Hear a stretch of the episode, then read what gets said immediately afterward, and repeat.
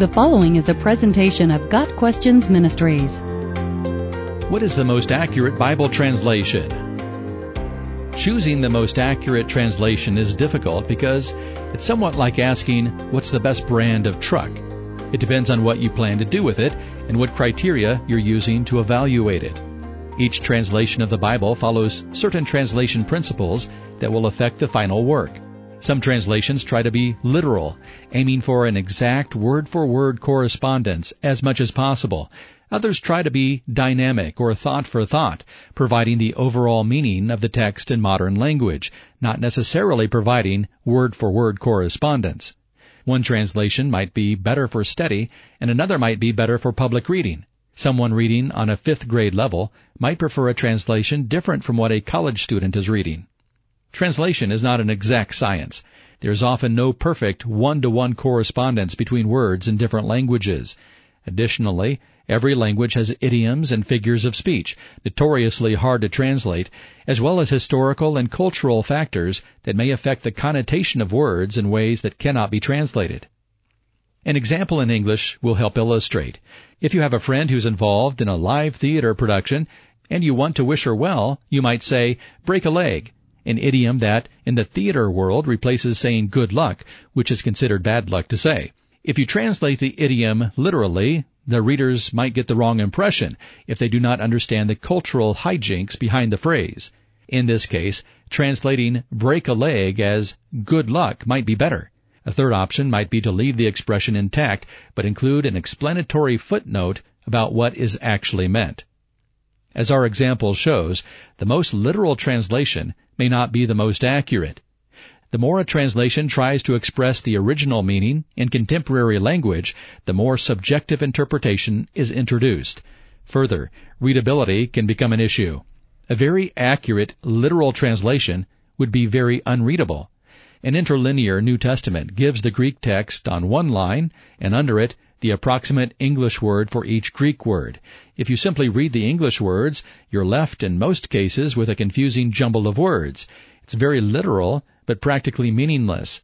As the translation becomes more readable in English, it will become less literal. Most translations are on a continuum between being literal, staying as close to the original words and literary structure as possible, and dynamic, communicating the meaning of the passage in a way that the modern reader will understand, even if extra words are introduced that are not in the original text. There are dozens of English translations to choose from. The best ones are done by teams of competent evangelical scholars and reviewed by others. No single individual has all the skills necessary today to produce a good translation. Here are some of the most prominent and best translations. The King James Version is the most important book in the English language, having shaped the way English was spoken for hundreds of years.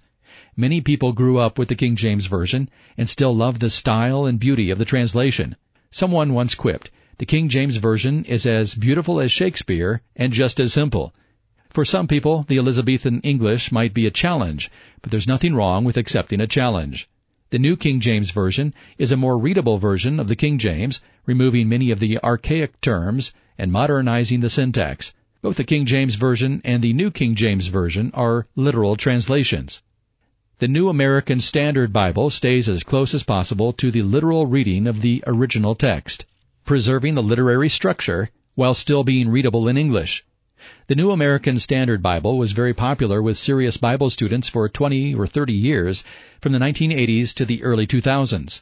However, some felt that it was difficult to read, especially for more casual or beginning readers who were not interested in studying the Bible. The English Standard Version has since filled the place of the New American Standard Bible as a literal but readable translation.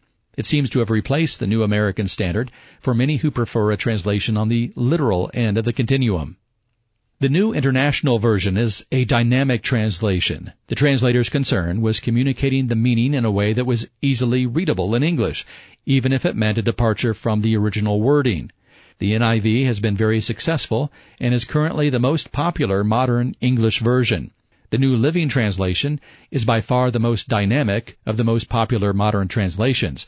When first released, the New Living Translation sold very well, and for a time it looked as though it might overtake the NIV as the most popular dynamic translation. In recent years, the NLT has faded, while the NIV's sales remain strong. The New English Translation, or Net Bible, is an internet-based version, although it is also available in book form. The New English Translation contains extensive notes on the translation. While other modern versions may undergo a major revision every decade or so, the Net Bible is continually updated and revised as needed. For rapid reading of the text, a more dynamic translation such as the NLT or the NIV might be helpful. For more precise study, a more literal version such as the NAS, ESV, or NET would be preferable. When studying a passage, a good practice is to read it in several versions, both literal and dynamic. If there are places where the various translations seem to go in different directions, then more study is necessary to determine what issues of translation and interpretation are in play. Of course, consulting the original languages would be advantageous at that point, but for those who are not able to do so, the Net Bible and critical commentaries are a good option. Good commentaries will not simply tell the reader what the text means, but explain the evidence for the various options and why the one chosen by the commentator is best. One should avoid interpretations or points of doctrine that are based on a single translation or a single word or phrase. One must also resist the tendency to shop for a translation that supports his preferred interpretation of a passage. The Message by Eugene Peterson and the Living Bible by Kenneth Taylor are rather free renderings of the original text as the authors understood it. The Message and the Living Bible are the works of individuals, not committees, so there is far more room for error and personal bias. They are closer to personal paraphrases than to translations. Anyone who's reading either of these would do well to keep in mind that the words express what a single man understood the text to mean. We recommend choosing one of the other translations for one's primary Bible. The New Revised Standard Version is the most popular version among non-evangelical Bible scholars. Evangelicals tend to stay away from this translation, as the translation team included many who were not committed to the authority of the biblical text. However, they were competent scholars in the biblical languages. In the final analysis, the choice of the most accurate translation will be a subjective decision. For study, we recommend the New American Standard, English Standard, and New English Translation. We also recommend comparison with the NIV or NLT.